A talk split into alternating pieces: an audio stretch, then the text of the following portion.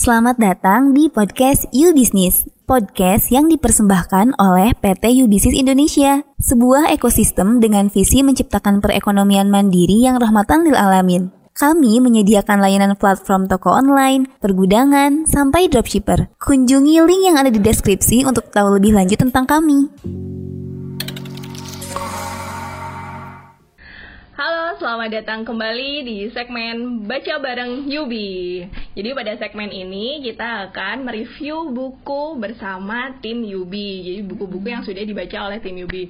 Dan kali ini kita dengan siapa? kita balik lagi. kita balik lagi dengan orang yang sama, tapi dengan posisi yang berbeda. Yeah. Kalau kemarin saya yang di interview, sekarang gantian nih. Liana yang hari ini akan mereview ya. Iya. Yeah. Oke. Okay mungkin nggak usah kenalan ya Lia Iya, ya udah tahu lah kita anggapnya Iya. kalau belum tahu coba cek video sebelumnya ya. betul oke Liana baca buku apa nih penasaran banget Uh, aku tuh selama satu bulan kemarin kurang lebih baca buku judulnya Tantangan Generasi Muda dalam Pertanian Pangan dan Energi. Wow. Gila gaya banget. Iya.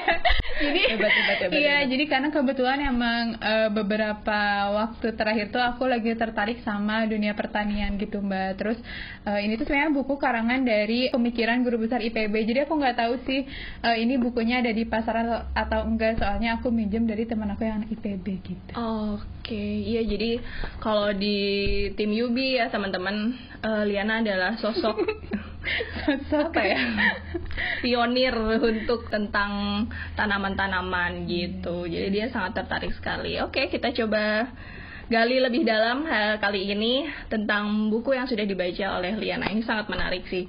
Kenapa Li pilih buku ini selain dari sisi kamu memang eh, suka dengan tanaman seperti itu? Oke, mungkin langsung juga kali ya dibahas sedikit tentang isi buku Ah, boleh, juga. boleh. Jadi eh, di sini tuh ngebahas tentang eh, di awal-awalnya tentang pentingnya pertanian gitu. Dan Hmm. ini juga yang menjadi alasan aku baca buku ini. Karena kan selama ini tuh kita selalu bilang bahwa pertanian itu penting gitu ya. Kita selalu diajarin dari kecil tuh petani itu adalah pekerjaan yang mulia gitu karena mereka menyediakan pangan untuk kita. Dan emang bener kan, kenapa pertanian penting ya karena kalau nggak ada pertanian kita nggak bisa makan, Mbak kayak manusia itu mau kita makan hewan pun hewannya kan makan tumbuhan jadi ya eh, ya nggak akan ada kehidupan kalau nggak ada sih tumbuhan dan pertanian ini gitu Oke. Nah, kita tahu hal itu, tapi Mm-mm. kita tuh sering cuman di tahap tahu aja gitu. Aku melihatnya banyak dari kita yang gak bener-bener memahami atau eh, sampai ke hati mereka gitu. Misalnya nih, Mbak, misal, kayak misal. aku tuh eh, kan kita nganggep nih petani itu mulia, tapi banyak orang tuh yang eh, kamu pekerjaan orang tuanya apa? Terus dia cuma jawab, oh iya orang tua aku cuma petani. Malu gitu Iya, kayak ya. malu gitu kan. nggak ada rasa bangga. Iya, terus kayak kita juga sering ngeliat petani tuh kayak oh cuma petani gitu kayak Kerjaan kotor, Iya. ke ladang, ke sawah. miskin ya Nah, nggak iya, sih mbak? benar-benar.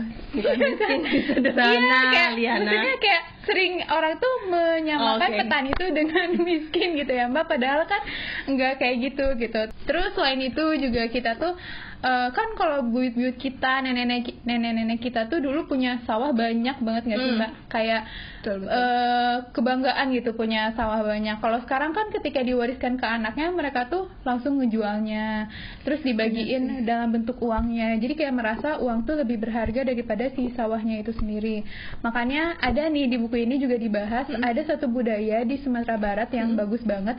Jadi mereka tuh katanya tidak si orang tuanya nggak boleh mewariskan sawah ke anaknya yang bukan petani gitu Oke. jadi yang berhak memiliki sawah itu cuman yang petani doang yang meneruskan Iya, sebagai petani. Oke. jadi supaya si tanahnya tuh tetap tidak benar-benar tidak dijadikan rumah. Mm-mm. Oke. Nah benar-benar, kayak benar. gitu. Nah sekarang juga kan kita sering protes tuh kayak ah Indonesia tuh impor beras mulu gitu. Nah kenapa kita masih impor beras ya karena si supply-nya nggak mencukupi kan. Bisa jadi salah kita. Nah iya kayak kita tuh eh, protes nih supply apa Iya, impor iya, beras iya. tapi kita punya sawah kita jual Kita kita bangun jadi rumah ya terus kita dapat beras Kita malu buat jadi mana? petani. iya kayak gitu kan Oke oke. Nah itu kenapa uh, akhirnya aku baca buku ini karena uh, emang penting gitu pertanian tuh. Terus ada juga fakta menarik nih mbak di buku Apa tuh? ini. Jadi ternyata uh, suplai makanan di dunia ini Hmm. kalau dijumlah itu bisa memenuhi dua kali jumlah penduduk bumi. Oh ini gak sih? Dua kali Jumlah pen- eh, bisa iya. dijelaskan lebih. Iya jadi sebenarnya suplai pangan tuh melimpah banget mbak. Oke. Jadi eh tapi pertanyaannya kenapa sekarang tuh di dunia Kenapa masih jadi banyak berasa "Heh, masih banyak negara-negara yang kelaparan. kelaparan? Kayak kalau di Afrika tuh kan kita ngelihat banyak eh, apa yang sedih banget nggak sih mbak Ah, kayak betul, kurus betul, banget betul. terus kayak jauh-jauh di Afrika di Indonesia juga masih Iya banyak sih, bener. Dan itu ternyata kenapa li dengan Iya, nah padahal sebenarnya kalau dari suplai pangannya sendiri mah ada banyak banget bahkan bisa memenuhi dua kali jumlah penduduk bumi Wow. gitu.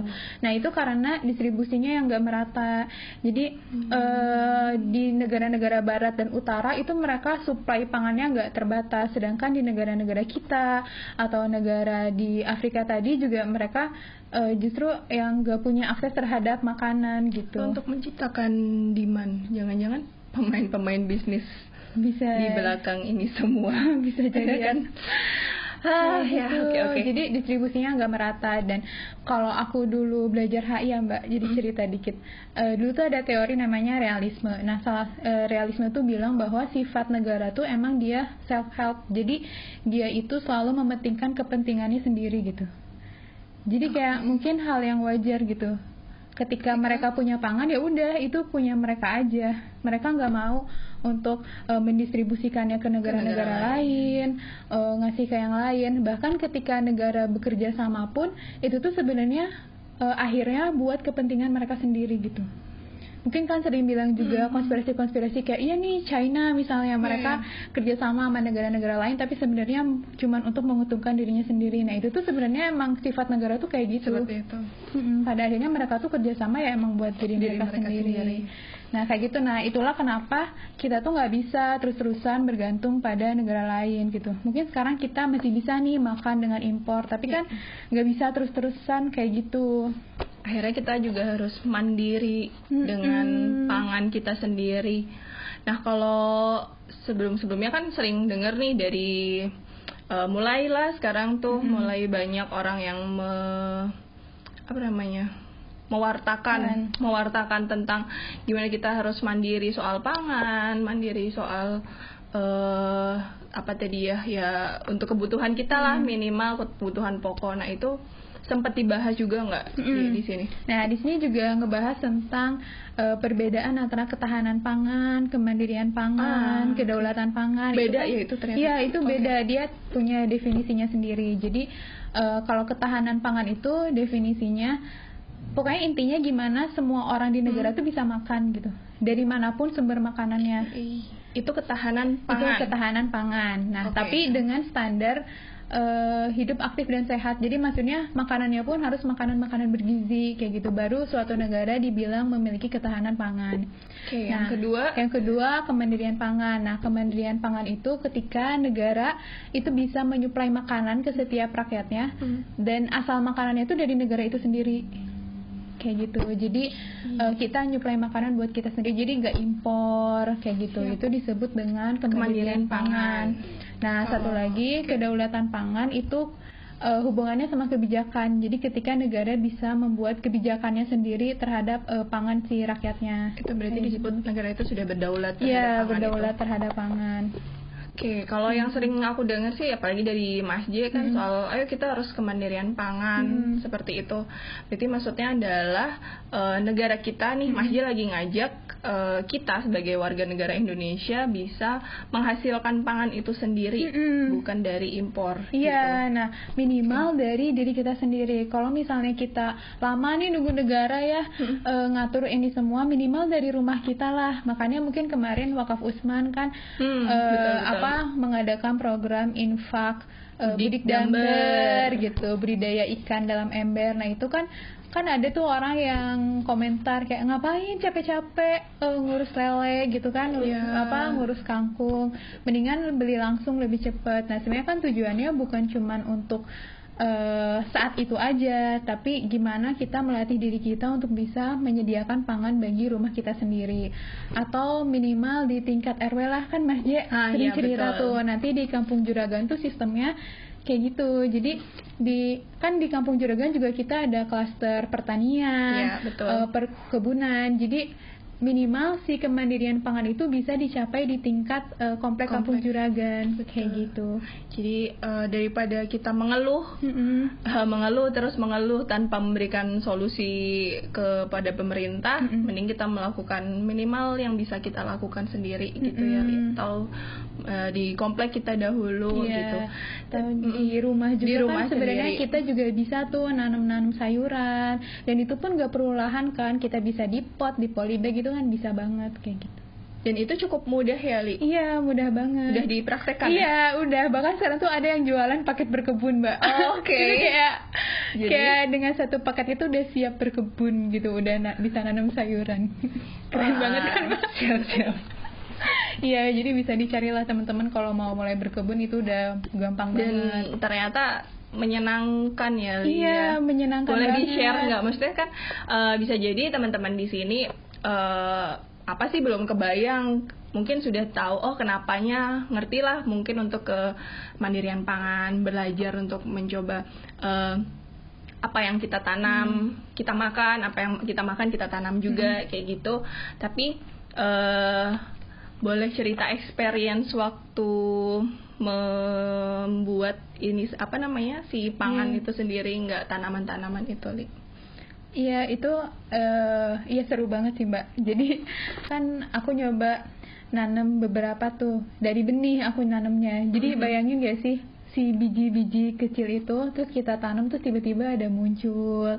Terus tiba-tiba dia tumbuh tiba-tiba muncul daun tambah gede-gede gitu kayak kayak keren banget aja gitu mbak. Jadi selain kita bisa dapet pangan itu sebenarnya kayak stress healing juga sih mbak aku ngerasanya. Jadi eh, bikin kita lebih happy bikin kita lebih nggak stres kayak gitu wah boleh dicoba nih nanti dicoba sama teman-teman mulai dari yang kecil-kecil kalau eh, misal yang paling mudah kecambah mungkin ya Iya, waktu dulu eh, zaman SD toge. Iya. ya toge bahasanya Indonesianya bisa coba dari toge cuman pakai Iya. kapas itu menyenangkan sih dulu waktu SD gitu Mm-mm. Terus ada yang bisa di-share lagi nggak li soal buku ini? Atau eh, apa tadi hubungannya dengan kemandirian pangan atau tentang new bisnis tadi nyambungkan sempat tadi wakaf Usman. nah eh, mungkin aku mau bahas tentang implementasinya terhadap kehidupan aku ya Oh boleh Oke, boleh. mungkin kan aku di UBC sebagai copywriter mungkin nggak ada hubungan Sangkut secara langsung ya langsung. dengan pertanian gitu. Cuman eh, jujur aku dapat banyak hal juga tetap dari si buku ini. Kayak eh, salah satu yang paling utamanya adalah menyangkut visi UBI. Jadi kan visi UBI itu eh, menciptakan kemandirian ekonomi yang rahmatan lil alamin. Nah, betul. aku jadi semakin sadar iya ya eh, pada akhirnya kemandirian ekonomi itu sesuatu yang harus kita perjuangkan gitu. Kita nggak bisa terus-terusan bergantung sama negara lain karena itu tadi negara kan pada akhirnya hanya mementingkan kepentingannya sendiri. Terus aku juga jadi lebih semangat untuk oh iya aku kerja di UBI itu untuk membantu UKM gitu ya mbak. Karena apa ya karena ya kesenjangan tuh eh, selalu ada gitu. Kayak tadi kan negara barat pangannya eh, banyak banget. Sedangkan negara di Afrika tuh bahkan di kita sendiri itu juga nggak ada. Itu kan jadinya negara yang kaya makin kaya yang miskin ya makin eh, susah gitu. Nah di kita juga kan sama gitu. Dan eh, siapa lagi yang ba- mau bantu UKM kalau bukan kita? Banyak sih sebenarnya mungkin yang bergerak membantu Kita UKM sebenarnya banyak. Kita Mm-mm. sendiri gitu. Nah, kita sendiri gitu. Dan ya eh, aku bersyukur ada di sini bisa menjadi eh, salah satu bagian dari eh, tim yang memperjuangkan itu gitu sih. Masya Allah sekali ya Liana. Alhamdulillah kita juga sebagai tim sebagai yuk bisnisnya juga eh, senang sekali karena bisa eh, menjadi mendapatkan tim-tim yang eh, mempunyai visi yang sama dan tadi kalau bukan kita dan bukan sejak sekarang Hmm. kita mau sampai kapan gitu mungkin emang kelihatannya mungkin jauh ya Li Hmm. kebayangnya ini buat apa efeknya dan lain-lain mungkin uh, akan ada orang-orang yang akan melihat ngapain sih? Yeah. itu pasar deket gitu kan. Ngapain sih? gitu. Uh, itu ada mamang sayur keliling yeah. gitu ya. Tapi ini penting sih ya dan kalau Liana lihat seurgent apa sebenarnya? Se sekarang aja kita bisa lihat nih mbak gara-gara covid. Hmm. kita kan uh, dari covid aja tuh uh, supply pangan kan lumayan agak terhambat ya mbak. Kayak hmm. kita mau ke pasar tuh takut karena ketemu hmm. banyak orang. Kita mau ke supermarket juga takut gitu.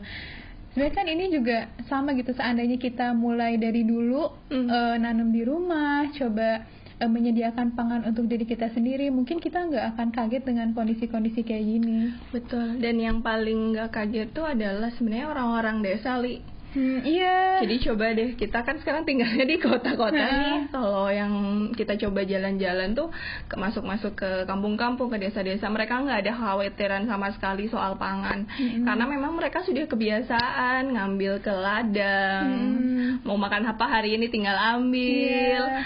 Oh, apa namanya mau lauknya juga tinggal ke saw apa ke sungai hmm. ambil ikan dan lain-lain. Jadi yang bingung adalah orang kota yang sudah tergantung dengan yeah. semua hal yang serba otomatis dan digitalisasi ini gitu.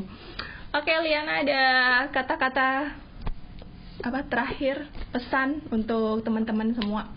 Uh, ayo mulai uh, sadar akan pentingnya pertanian. Kalau misalnya belum bisa menyediakan pangan untuk diri kita sendiri, minimal jangan buang-buang makanan kayak Betul. kan kadang masih banyak tuh aku lihat di restoran tuh yang ah aku hmm. kenyang gitu. Padahal kan sebenarnya masih bisa dibungkus kita ambil uh, apa kita makan lagi nanti. Atau kalau kita mau makan di rumah atau di mana yang prasmanan coba kita ambil secukupnya aja gitu.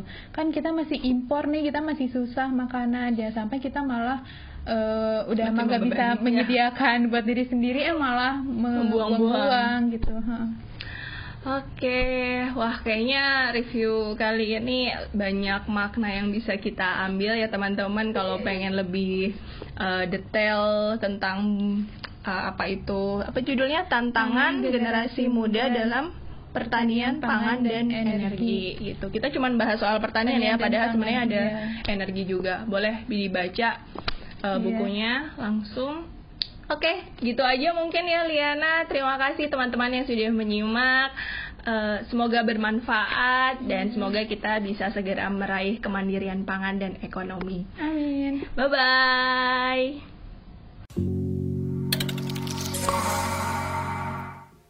Terima kasih sudah mendengarkan. Jangan lupa klik like dan bagikan jika kamu mendapat manfaat dari podcast kami. Nantikan podcast You Business episode berikutnya.